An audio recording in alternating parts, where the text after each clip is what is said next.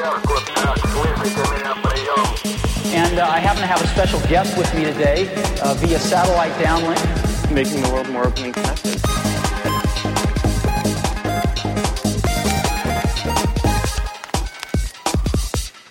Welcome to the Today in Tech History podcast, where you learn about a few tech related events that occurred today, February 3rd, from history.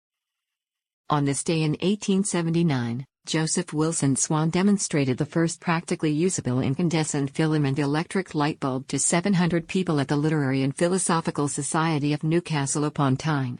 On this day in 1966, the Soviet Luna 9 spacecraft landed safely on the Moon in the Ocean of Storms. It was the first lunar soft landing and first transmission of photographic data from the Moon to Earth. On this day in 2011, the Number Resource Organization announced that the free pool of available IPv4 addresses was fully depleted.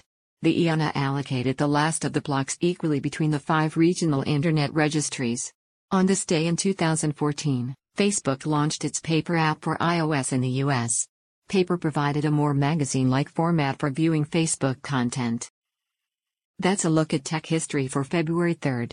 If you'd like some more, go take a look at the year in tech history, illustrated by Scott Johnson. You can find it at tommerrittbooks.com.